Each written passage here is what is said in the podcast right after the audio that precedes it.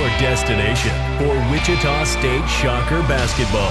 Join us every episode from the Forge Audio Production Studio as we dive into game recaps, analysis, and interviews. And now, here are your hosts, Dustin Coon and Taylor Eldridge. Welcome to Talk Angry with Coon and Eldridge. Great to be back with you here in 2022. On today's show, Taylor will tell us what's gone wrong with the Shockers over these last few weeks and how they get back in track with two important home games in the AAC. Great show coming up right after this. Welcome back to Talk Angry with Coon and Eldridge. Taylor, great to be back with you. Our last show actually was posted on December 1st. At that time, the Shockers were 5 and 1. That evening, they would have a good road win at Oklahoma State, 60 to 51, to move to 6 and 1. On that last show, we were talking about can they go 11 and 1 in non conference? Would this team be ranked if they go on a run that the way they have? And it just hasn't turned out that way. They're 3 and 4 ever since. And I want to go back to that Oklahoma Oklahoma State game because I actually feel that was the last time that we saw true shocker basketball.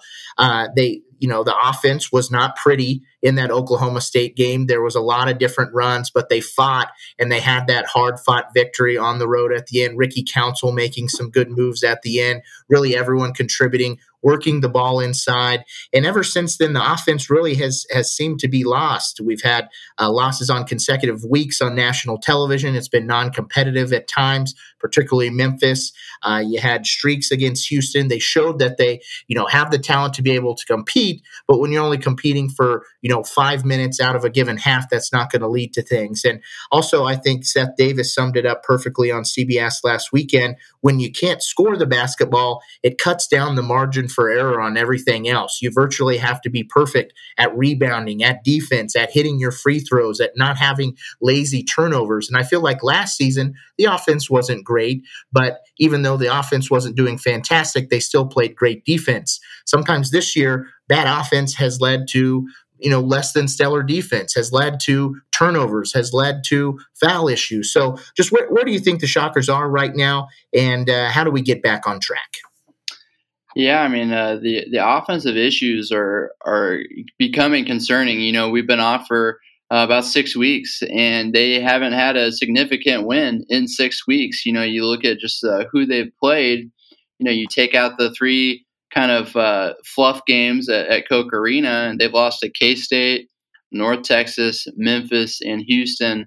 You know, all in a row. So you know, it's been a long time since Wichita State has shown that it can beat a you know a, a team of substance. So um, yeah, I mean the, the, offense has has really you know some of those bad habits we saw early in the season when they were still winning have now come up, and uh, you know it's become worse habits. And you know this team is uh, you know settling for uh, contested jump shots. I think. Um, uh, they, they, and then they're just struggling to make the open shots they do generate, and I think that's where a lot of the problems stem from. Is just you know, like uh, Seth Davis said, you know, the the margin of error becomes so thin when you can't make you know a, a good chunk of the wide open shots that you generate. And for Wichita State, you know, that's that's even more true because you know this is just not a you know it's just simply put, you know, it's not not a good shooting team no matter how good they look in practice. Uh, you know, at, at, this point, you are what the numbers say you are. And, you know, they're a bottom 70 team in shooting. Can they improve on that? Yeah. They're not going to be a great shooting team, though. So they need to start cashing in on the open looks that they do generate. And then, you know, the biggest thing uh, that I think, uh, you know, the fan base likes to talk about is, you know, the, the decline of uh, Tyson Etienne and his efficiency. And, you know, he's still putting up, uh, you know, a pretty good uh, points per game average, but you know his his efficiency has definitely declined this season. You know the quality of looks that he's taking have definitely declined this season. You know he's on the ball more, so he's taking more shots off the dribble, and then the some of the catch and shoot uh, looks that he is getting. You know they're they're coming. He's coming off uh, screens and he's catching and he's going up over you know two guys. Uh, you know, is off balance. He'll land on one leg or and those are just you know tough shots to to cash in on, and you know one, two, three shots like that a game, you can probably handle. You know, he's a tough shot maker. He can make those shots, but when that's like you know the majority of your shot diet, that's just not a good roadmap to you know efficient basketball. And uh, you know, I think Tyson needs to get back to to more of uh, what he was doing last year, which was just catch and shoot. You know, when he has a sturdy base, can come, you know, jump off two legs, come down on two legs, uh, you know, same spot. And uh, and WSU, I think they need to do a little bit, be more, a little bit more creative in getting him wide open looks. Um, you know, obviously it's going to be tough because every team is is just you know going crazy trying to guard him, making sure that you know that's the number one thing on their scouting report is to don't give Tyson Etienne good looks.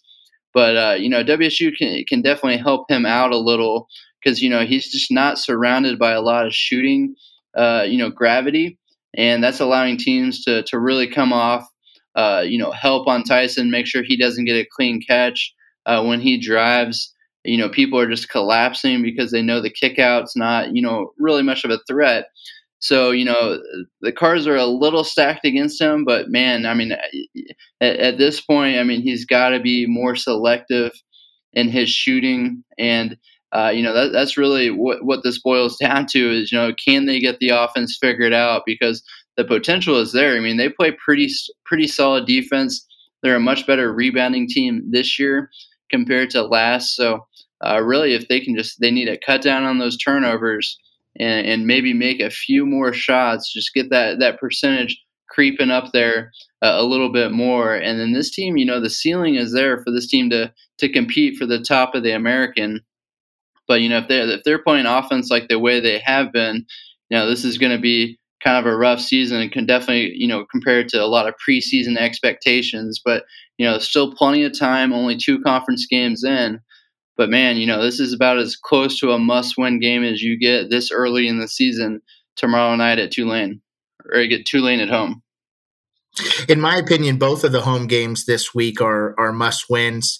Uh, you have Tulane, which is off to a fast start in second place, and Cincinnati at one and two. But from a KenPom perspective, virtually neck and neck with the Shockers. And you know, I, I just I think this is too proud of a program to have moral victories. I saw some fans saying, "Well, you know, we we got back close against Houston. It wasn't as bad as the week before against Memphis." And I realize both Memphis and Houston have fantastic talent. You know, we seemed a little outman uh, down low, but still, like you know, the, the, in the game against Memphis, that's their worst home loss uh, since the early 2000s. They just don't seem to want to impose their will on any of these teams. And, and there is talent, which is confusing because I think this is the most talented and athletic shocker team that we've seen in several years. But uh, the, the puzzle just doesn't seem to be fitting together right now. And I guess, in my opinion, you can only say, you know, we're a veteran team or we're going to get back in the gym so so many times. And then it's just, it's kind of goes on dead ears or deaf ears because it's, you know, they're, they're just not producing the results. They had a week off in between Memphis and Houston, and that start down in Houston, which I know is a very tough place to play against a defense that is, is difficult and forces a lot of turnovers, but it just looked uninspired. And then you know your offense is struggling as it is now you're down 5 10 15 points in some of these games right off the bat. So i'd like to see them just play with a, a little bit more energy uh, as a as a team. Because you know it's there you've seen it happen you see all these guys have the talent but just finding ways to put it together. And like i said i think both of these games this week and, and really all of your remaining games at Koch Arena have to be considered must wins. You don't play Houston or Memphis again until late February. So if you're going to go on a run, this is the time to do it. Yeah, I mean, this is. Uh, I mean, I, I still think that you know a lot of people have kind of dismissed the the chances of this team reaching the NCAA tournament uh, as an at-large team. But uh, you know, the the opportunities are there for them. You know, you just have to win the right games, and you can't take uh, probably any more losses at home uh, especially uh, you know before that Houston game. So they're going to have to defend home court and then p- start picking up. You know the, the, chances are there. You know SMU, UCF, um, you know Memphis uh, in March. You know there there are chances. They're going to be like Q1 chances for this team, and they're going to have to pick up a lot of them to make up. You know for uh, it's it's kind of a weird resume. You know they haven't lost to a bad team, but you know when you lose uh, these games at home, they really, really severe, severely, uh, you know, damage your chances. So, you know, WSU is definitely uh, holding on by a very thin thread. And uh, yeah, I mean, a loss at home uh, this week would probably would spell the end of their chances at a large bid. You never know. You know, maybe they they win out and go on some crazy run. But if we're just talking about you know most likely scenario, you know, if they lose this week, you know, their at large chances are over, and they're just uh, you know focused on what they can do in Fort Worth at that point. But um, yeah, I mean, it's just uh, the offense is, it is kind of bizarre. you know how much they have struggled because they have good offensive pieces and uh, you know, this team is still trying to click. Uh, you know, their their spacing is still bad. Uh, from what I'm seeing, uh, their shot making, you know, is poor. You know, on those wide open looks that they do get, and then, like I said, you know, with Tyson kind of forcing things a little bit on the offensive end, uh, you know, it's just been a bad mix. And uh, you know, the last two opponents have been a really bad matchup for you know Morris Udeze. Those are the two most aggressive, physical, you know big uh, teams in the AAC. So it was tough.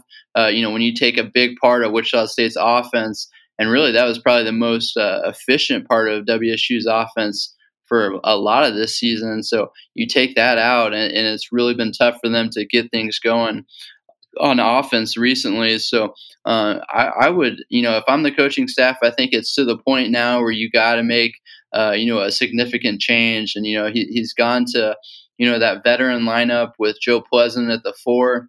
And, uh, you know, I think at this point, you know, it's obviously not working for Joe. Um, I think you just got to um, change it up just for, you know, uh, try to spark, you know, everyone. You know, maybe Joe is better coming off the bench. Uh, I would look at, you know, maybe starting uh, Monzi or Ricky Council. In my mind, I think Wichita State should just go small, play four guards, put Ricky at the three, and then Dexter at the four, and I mean, you're giving up size, but you know, at this point, those are the five best offensive players you can put on the floor. And starting every game with your best players on the floor, I mean, it just makes sense when a, a team like this is struggling so much on the offensive end. I, I really like uh, Monzi coming off the bench because he just you know switches the game up so much. He brings so much energy. I think he's uh, really good off the bench. And then you know you work Joe in and uh, and maybe that you know provides a spark for him because you know he was a very solid scorer for an NCAA tournament team last year, and he just really hasn't been able to show you know much of his skill set this year, and it's just been you know just it just hasn't felt like it's clicked at all for him at any point this season. So uh, maybe that'll help him, you know, bring him off the bench, give him kind of a different perspective on the game. So um, I think at this point they got to change something up because you know what they've been doing recently just hasn't been working. To your point, the offense looks so much better when they work the ball down low and when they're driving to the basket, when they're passing it around, getting stagnant, taking these late contested shots. It's you know that that's what's led to the the you know kind of streak that they've been on here. Um, you know, ultimately it's going to come down to the players. And you know we did hear isaac brown say in his press conference today that they're beating him to the gym every morning. Their the morale seems good. They went through some you know uh, tough times together last year. So it, it absolutely can happen but it's got to start happening here pretty darn quickly. Yeah i mean time is, is definitely running out and i think they're still trying to mesh um, you know uh, I guess personalities, and you know, it is a little. I mean, a lot of these guys were on last year's team, but I, I do think you know you add a few new uh, newcomers to the mix. You know, Alterique Gilbert being gone is obviously the biggest change, and I think they're just still trying to to you know weave everything together because you know Craig Porter is so much uh, different at point guard than Alterique and and even uh, Qua Grant too. So you know that's really had a you know maybe I I mean maybe we all underestimated just how valuable Alterique was to the offense last year. You know, you could quibble with his shot selection at times, but you know the, the facts were I mean he just never turned the ball over, and I think that steady veteran presence. Um, really, you know, kind of rubbed off on the team. And this year, you know, man, Wichita State is just struggling so much with uh, turnovers. And uh, you know, you go against a, great defense like Houston, you know they're one of the best teams at forcing turnovers. But you know you go back and watch those turnovers that Wichita State had, and a lot of them were were unforced, just silly, just lazy passes. Uh, you know, uh, the Joe Pleasant, you know, he didn't catch it, the alley oop on and uh, the transition. Uh, you know, the the Tyson Etienne atomic bomb at the end to basically, you know, end the game. That one was, uh, you know, horrendous. Uh, the the first play of the game, you know, Craig Porter just dribbling down, just throwing a, a pass to Joe Pleasant, and it, you know, just uh, throwing it too high and a turnover right off the bat. So that kind of set the tone. And uh, you know, these are easy things to clean up. It's not like you know Houston's pressure got to them. Uh, maybe it did in terms of you know rushing shots. I mean, they took a lot of bad shots that game. Uh, maybe it showed up in that aspect, but in terms of turning the ball over, you know, Wichita State was its its worst enemy in that game, and you know, uh, possessions are so valuable against great teams like Houston. You can't afford to throw away, you know, six, seven possessions without even, you know, making them uh, work very much for them. So uh, that was a, a, a, killer for WSU because they actually played, you know, after that rough start, they actually played a pretty decent game, you know, when they attacked, um, you know, the rim. You know, they shot 50% on two pointers. Uh, they were able to get to the line a few times. You know, they they had success the the very few times they were able to run in transition. But you know, another cold shooting performance from three, and then just silly, silly turnovers. You know, what, would kind of doom them. And uh, you know, they they got it back late that 9-0 run to to get it down six. They run a, a beautiful set for Dexter Dennis. They got him a wide open three. Uh, great look, just didn't fall. You know, if that falls, it's an entirely different game. You know, it's a three point game, still four minutes left. So, uh, you know, who knows what could have happened there. And then obviously WSU has another chance. And then, like I said, the Tyson atomic bomb was, uh, you know, maybe the worst atomic bomb of, of them all because that, that really kind of uh, sealed the game, it felt like. So, um, yeah, I mean, they were right there. But I thought Dexter Dennis kind of said it well. You know, it's like we're showing our grit, our toughness for you know five minutes, but you know this is a 40 minute game, and we can't afford to get down, you know, 15 points and then show it. You know, they need to start showing it to to get leads and and protect them instead of you know turning a embarrassing loss into you know salvaging it into a respectable effort.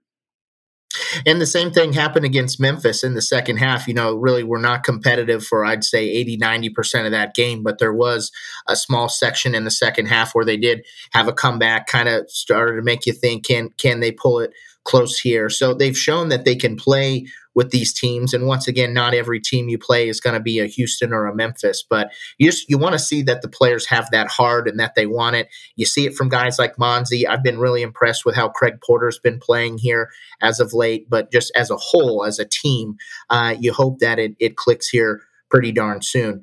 To your point, this week they will play Tulane, which has a smaller lineup and, and should be able to get the ball down low. Uh, and and Cincinnati, you know, should have uh, some fairly good matchups there as well. I will say Wichita State is turning the ball over more than both Tulane and Cincinnati. They're averaging 13.6 turnovers, whereas Tulane and Cincy are at only at 11 and 10. So taking care of the basketball will be another key this week. If you can only pick one thing, Taylor, that this team would shore up or, or clean up that would help them start winning games again, what would that be?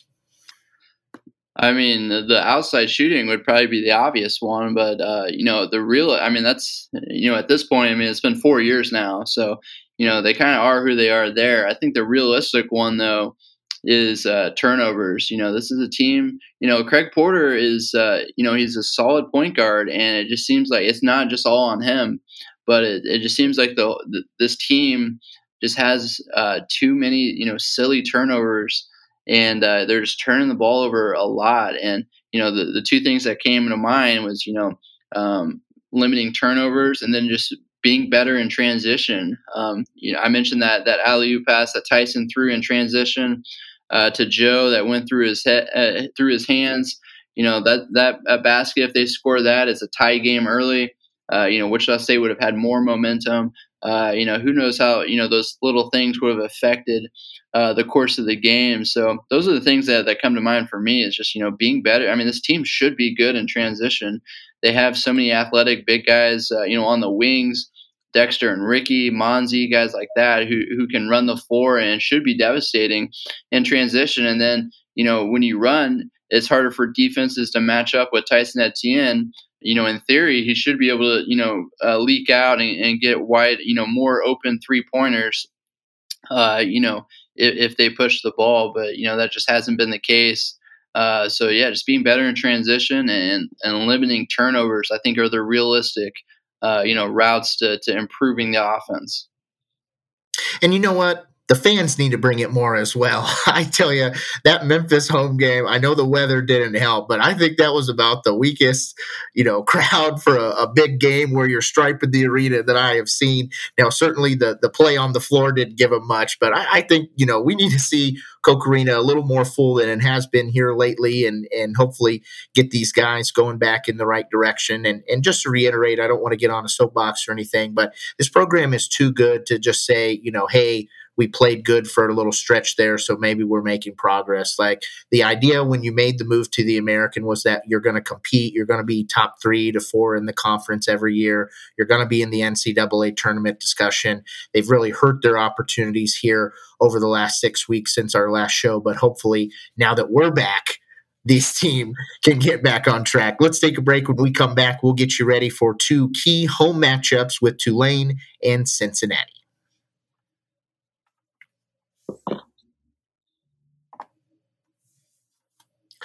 Welcome back to Talk Angry with Coon and Eldridge. The Shockers will look to get their first win of the conference season Wednesday with a home matchup against Tulane. They come in at six and seven on the year, but they're three and one in the AAC, currently good for second place. Ron Hunter in his third season was picked to finish ninth in the AAC this year, but they have wins over Memphis, Cincinnati, and South Florida. They did lose to East Carolina in overtime, but uh, you know this is a improved team. They have a good guard in Jalen Cook that I believe is the second leading scorer in the conference right now. And while they're a little smaller, which should, should in theory be a better matchup for the Shockers, this is still going to be a tough game. Yeah, I mean, it's uh, when I was uh, doing my preview of the conference, I really, really like Jalen Cook, LSU transfer.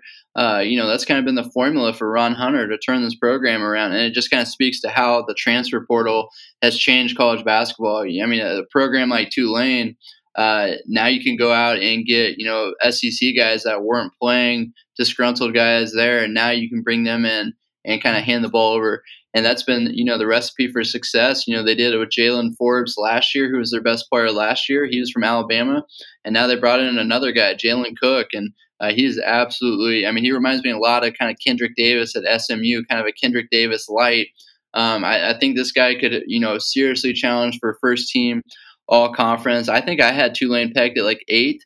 Um, you know, I could see seven. Um, I think the top six are pretty solid, but you know, it would not surprise me if they, you know, this is definitely going to be the best Tulane team since Wichita State has joined the American. So this isn't going to be the same, you know, uh, you know, team that WSU should beat by 10, 15 points. You know, WSU's going to have to play a, a, very good game on Wednesday to, to get this win. And, uh, you know, they've been tough to stop on offense. And then they, they play this matchup zone that's uh, kind of a funky look. And it's had – uh, you know, tremendous success. You know, they, it's so bizarre because you know this is a team that went three and six in non-conference, and they lost you know teams like Charleston and Valparaiso and Southern. You know, at home too. So it's not like they this is anybody saw this coming, and then they they turn around, they beat Memphis at home. Memphis, you know, missing their three best players, whatever, but still Memphis, and then Cincinnati on the road in a game where I think they got up by like 25 points. Uh, so they're off to such a good start. So impressive what Ron Hunter has done down there. And uh, yeah, I think the, the the matchup zone defense that's the biggest thing that I'm going to be watching for in the game tomorrow night. Just how Wichita State goes about attacking that.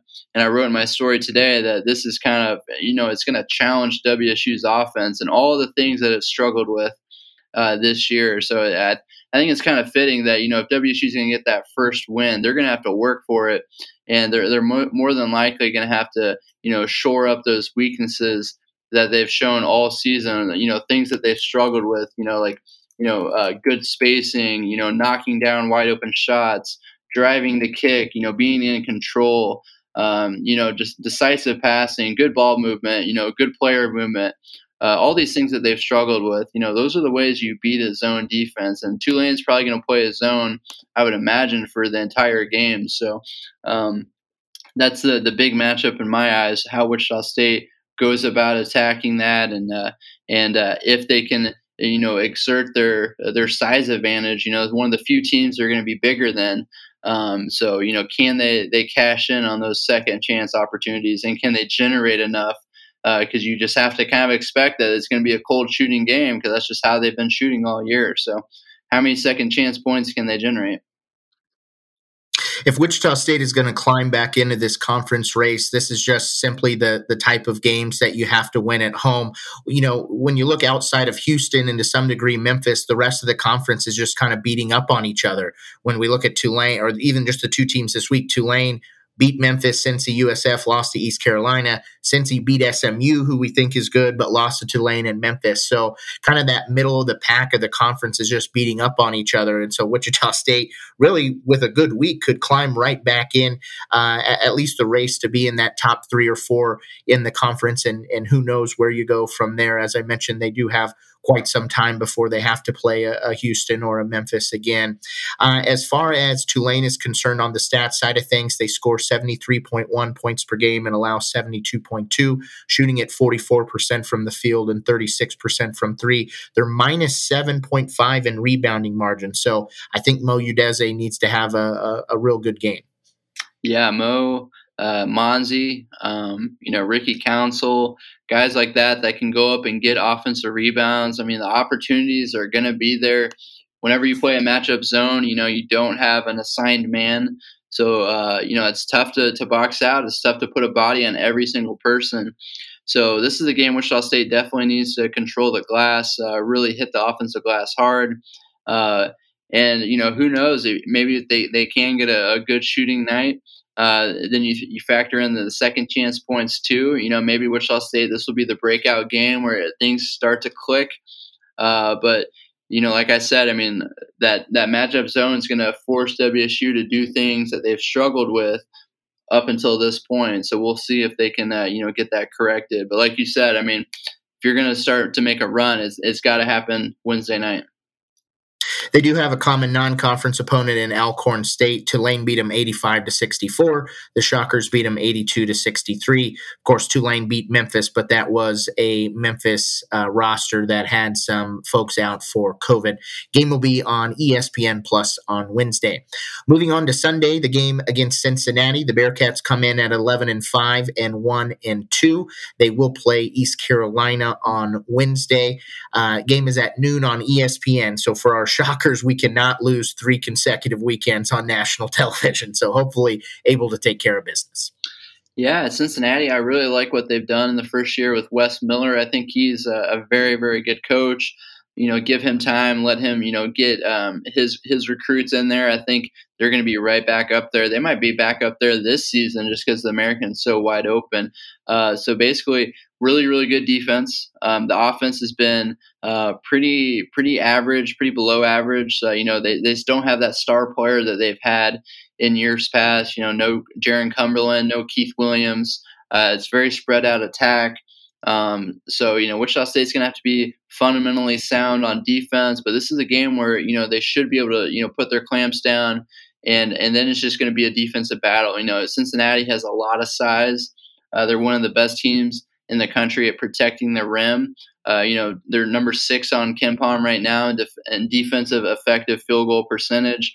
Uh, and that's because teams are only shooting 41% on two pointers. So that's the fourth best mark in the country. Uh, so, like I said, you know, they're very, very good inside the arc. Uh, you know, so you're going to have to make jump shots to, to beat them. And, uh, you know, just goes back to, you know, smart defenses have collapsed in the paint. You know, North Texas, K State, uh, Houston, you know, all those teams have really collapsed and, and made Wichita State try to beat them on the perimeter. So uh, it's going to be a kind of a cat and mouse game there. Can the Shockers generate anything inside the in, inside the arc, or is it going to be one of those games where they're just you know stuck you know shooting 33 pointers in a game. It's just not a you know a good recipe for success for this team. So we'll see if wichita state can exert you know its will. I think you kind of mentioned at the start of the podcast. It just feels like this team hasn't really made other teams you know uh, feel them. You know it, it, seems like they're always playing from behind always chasing the other team. You know uh, i think this that's a challenge for this team to, to you know go out go up by 10, make the other team feel you on defense, and kind of exert your will on the opponent. That's something that this team hasn't really done. So uh, maybe it'll happen this week. Two good chances to do it at home, uh, and you know Cincinnati's a good good um, a good team. I mean, I, I, have them picked in the top five, and uh, you know you could kind of I, I think Houston's kind of on a tier on its own, and then after that it's you know you can pull names out of a hat, and I would believe you who would finish second, who would finish you know sixth. So.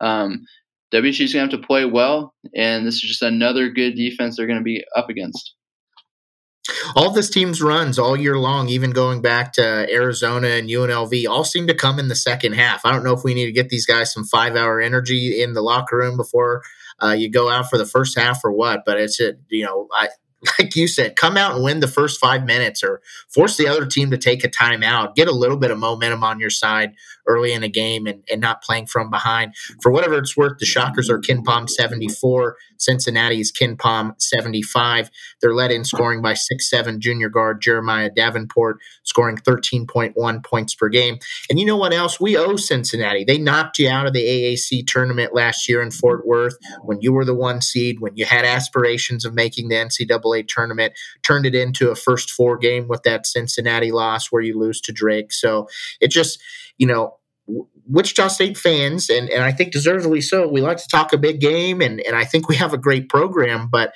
since moving to the American, you can't lose to Houston every single time. You can't lose to Cincy every single time. You can't lose to you know UCF or whoever it might be, and then still say that you're you're top tier. So we we got to get it going here.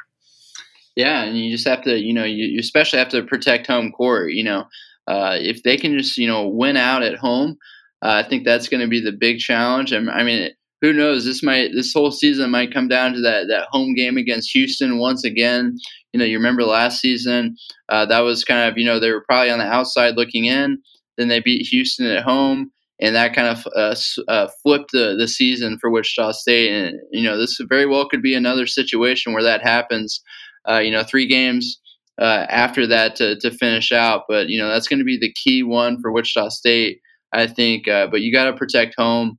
Um, Tulane, Cincinnati, you know, those are solid teams, good teams, but you know they're not that that top tier where you know Wichita State is going to be the underdog. So you know they're they're still favored to win these games, and uh, yeah, I mean they got to protect home court. I mean that's the formula they used last year to win the conference championship. Uh, you know, who knows if that's a you know possibility this year? Houston's looking. I mean, I doubt that they lose more than two or three games. Uh, I mean, I just love the way that they play. So who knows if that's an option this year? But you know, to to make that push to get momentum back on your side, you got to play well at home. Have there been any surprises from these early games in the American to you? Yeah, I mean Tulane. I mean that's the team really that's uh, you know going on the road and beating Cincinnati. Uh, you know, even if it was a depleted Memphis team, that's still a, you know a tough team to beat. Uh, so for them to to go three and one to start the season, definitely been a surprise. And then Temple has been the other one. You know, they lost their best player early in the season, Khalif Battle. And then, you know, Damian Dunn has just been on a game winning uh, kick. You know, two straight games. Damian Dunn has hit the game winner to beat UCF on the road and then East Carolina. So uh, I thought Temple was just not going to have enough offensive juice uh, to do much of anything in this conference. I think I picked them 10th. They're already off to a you know a two and two start with a nice road win at UCF. So um, they might be a little bit better than I anticipated. But yeah, I mean, it's kind of been the, the teams from the bottom rising up.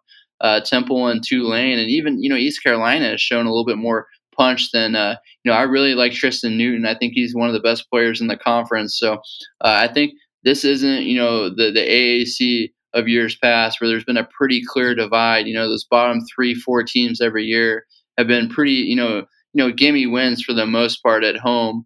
Um, and I don't think that's the case this year. I think South Florida is, is, in that category, but everybody else, you know, I think everybody else could beat anybody on a given night. So um, I think this is a very deep conference.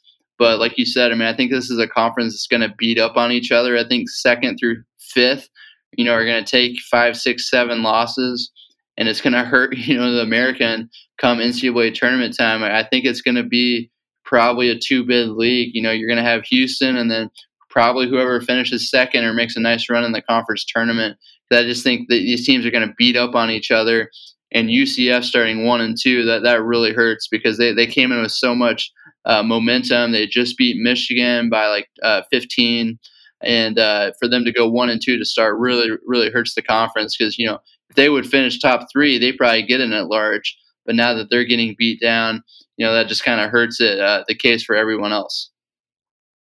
And I tried to come into today's show with a positive mindset. I said, no, boy, it, it's the talk angry curse. Now that we're back, these boys are going to be back to playing well. But I will say, if you can't figure out how to score the basketball, every single one of these games is going to be tight. We talked about the cardiac shockers last year, you know, winning all these games by five points or less or seven points or less. And it's going to come down to that again because, you know, just going back to that, you lose the margin for error when, when you can't put it in. So hopefully we're ahead for brighter times, though. I know one brighter time is when we have buy or sell with producer Brian.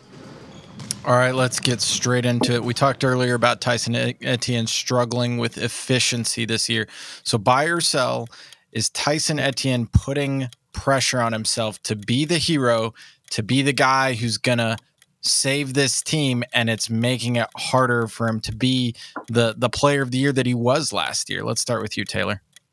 Yeah, I'll buy that. I think they're they're I think he is uh, putting you know pressure on himself to perform and it's kind of affecting his shot selection because I think he, he just has it in his head that he's got to, you know, kind of rescue the offense, and um, you know, it's it's just not leading to great looks for him, and it's obviously hurt, you know, um, you know, probably his his uh, draft status in the eyes of scouts because you know you just look at the efficiency and uh, you know the usage rate has gone up, the efficiency has gone way way down, and um, so it's kind of hurt him. I still think I, I'm still a believer in him as a pro prospect because I think if you surround him with good shooters and a five man that can actually, you know, short roll or even pick and pop, um, I, I, think he would be very dangerous. Uh, you know, running the pick and roll surrounded by you know better shooting gravity. But I think that's part of the problem too is that Wichita State's just not really equipped to play the way that that he probably needs to play to get to the NBA. You know, he needs to go back to what he was doing uh, more of last year, which was more of a spot up shooter, um, you know, driving kick guy, and uh, you know that's that's what won you co MVP of the conference, and uh, we haven't seen that version yet. Who knows? It's still plenty of time to turn it around, but uh, yeah, I mean, I think it's just it comes back to you know him putting a lot of pressure on himself, and uh, it's kind of you know uh, you know, when you're just not shooting well, that just kind of compounds it, I think, a little bit. I'm going to buy that as well. Tyson has taken 45 more shots than the next closest shocker. Most of the players on the roster haven't even taken 45 shots on the season. So, you know, uh, particularly now, I will say it's a little bit of a catch 22. I was telling producer Brian this before the show when they do get down by 10 or 15, he is a bad shot maker. And when they need a shot, I'm, I'm the one saying, come on, Tyson, get down there and, and give me something. So, you know, I, I recognize that he's been our only offense at times, but it, it's, it's been forced, uh, you know, like a lot of the offense. And when you're not making those open shots, it makes it even more difficult. But uh, yes, I'll buy that. Yeah, I've seen a lot of people say too that you know he needs to be benched or you know IB needs to you know hold him accountable and uh, you know uh, he needs to you know come off the court. But you know if you look at the stats, or I, have seen people basically say that Wichita State is, is better without Tyson because of, you know of the poor shot quality that he is taking and how many he is. But you know I, I, you look at the the stats. I'm pulling it up right now. Wichita State has been better with Tyson on the floor in like every single game this season. It's not even close. So I mean he has one of the better plus minuses uh, and obviously, he has a huge impact on plus minus because he is, you know, has the ball in his hands so much. So that's one of the plus minuses that I do believe. And uh, you know, it's just not the case where you know if he's on the bench, Wichita State would be better because that's just not how you know these games have played out. And you know, obviously, he plays a lot of minutes, so it's not a huge sample size. But I'm looking at it right now. And Wichita State's offense has been better with Tyson on the floor in nine straight games and 11 of the 13 he's played in. So, you know, it's pretty much a case closed. I mean, he, he makes the offense better. Just his shooting, I, I just don't think people realize how much his gravity affects the offense for everyone else. You know, he's getting so many open shots. Uh, I've seen another constant criticism is uh, he doesn't have a lot of uh, assists. Well, one, you know you got to make shots to, to, to, have assists. And you know WSU's other players just are not making uh, very many shots. He's making a lot of good passes but you got to make shots. And then two uh, you know some of these uh, uh, when he screens people are so worried about him what he's going to do. It's opening up the guy he's screening for. Uh, I mean, this last game, Kenny Pohto had a wide open slip to the basket because the defense was so worried about Tyson coming off the screen. Uh, you know, he just draws so much attention on defenses that I mean, stuff like that just doesn't show up in the box score, but it's making life easier for everyone else on the offense. So, uh, pretty clear that that Wichita State's offense is better off, you know, with him on the floor. All right. Well, that seems like the perfect time to segue. Should Chauncey Jenkins be getting more minutes? Maybe not trying to take over all of Tyson Etienne's minutes, but if you're going to try and give Tyson some time at the one. Chauncey brings you some length, some athleticism. I have been impressed with his uh, defensive ability, ability to fight through screens, and he's just getting such scraps as far as opportunities. Should he be getting some more of those guard minutes by yourself? Let's start with you, Dustin. I 100% buy that. I've been saying that for weeks. Um, I don't claim to be a basketball expert. Taylor knows a lot more than I do, and IB knows a lot more than both of us. But and for whatever reason, he hasn't been able to break through, and it's been two years now that he hasn't been able to break through. But uh, I, I think he's too athletic not to be on the floor. And when you're getting the results that you're getting out of some of these other players, there, there's got to be some minutes to go around. Yeah, I'll buy that too. I think at this point, it kind of goes back to what I was saying earlier when, you know, what they're doing up until this point just hasn't worked uh, for a while now, you know, six weeks. Uh, so I think you just have to switch things up. You know, I, I mean, me personally, like I said, I would start Ricky in the starting five. I would play small Dexter, the, that four guard lineup. That's the lineup that actually brought them back in that Houston game that went on the 9 0 run. So I think the four guard lineup, uh, that's the way to go. Then you, you throw Chauncey a few minutes. I've been impressed with Chauncey, you know, in the, the few minutes that he has gotten. Um, but like you said, you know, we don't see him every day in practice. Uh, you know, though that's when you know the coaches make the decisions on you know who who gets playing time and you know their practice habits. So we don't know what's going on um, in practices. So, um, but I, I, do think at this point, you know, what's uh, you know what's the the worst thing? I mean, it, they're already struggling on offense, so it's not like they, it can get much worse. So you know, throw Chauncey, let him play, you know, two stretches, uh, and and go from there. You know, throw him like three, four minutes each half, and see if you know if he plays well, then you know, then ride him, and if he doesn't, you can pull him quick. So, um, I mean, I think it a lot of it just goes back to you know, there's just not very many minutes at the two with Tyson playing so much, but I, I do think you got to at least throw, give him an opportunity uh, with the team struggling this much on offense. All right, we talked earlier. You you mentioned the league is beating up on itself.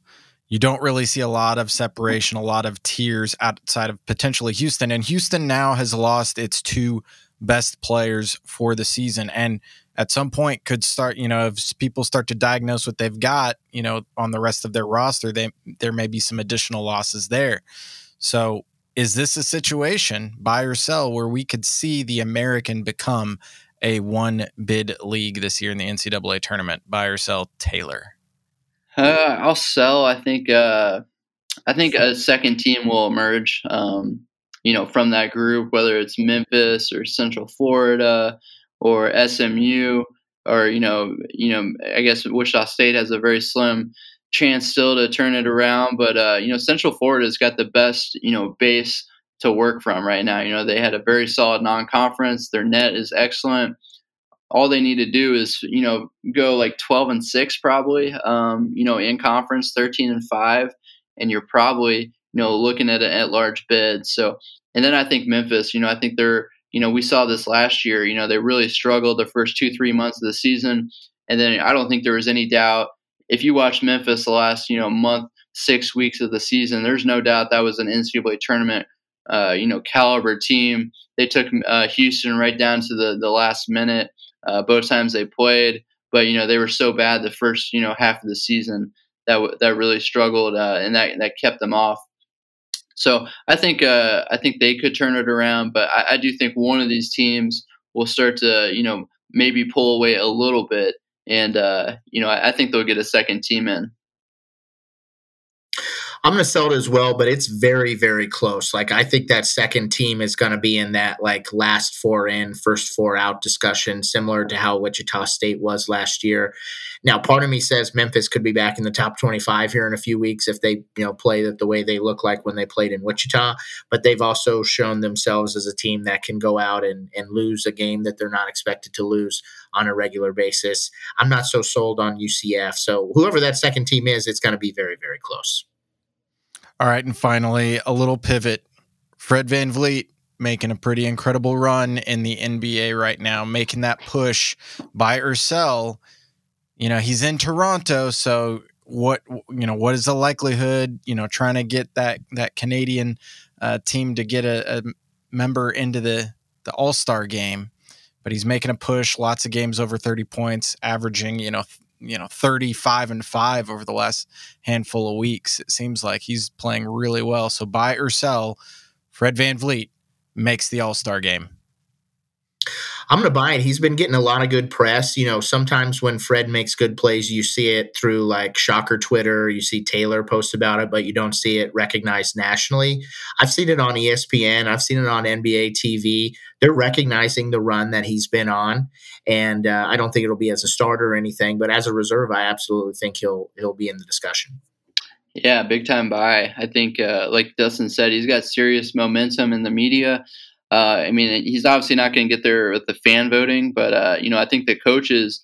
That's the biggest thing. If you have the respect of the coaches, uh, then you have a chance because I believe they they pick the reserves. So, um, yeah, you know, you, Monty Williams came out today, the Suns coach, and he said he he might be playing better than anyone in the Eastern Conference right now. So, um, I think he's got the respect of uh, you know the media, um, the the peers, and the coaches. So, um, I, I do think that that he gets that nod and uh, he'll be in uh, in Cleveland. Um, I'm to have a pretty tough decision to make because um, WSU actually plays in Cincinnati like three days before All Star game, so it's like to be in Ohio.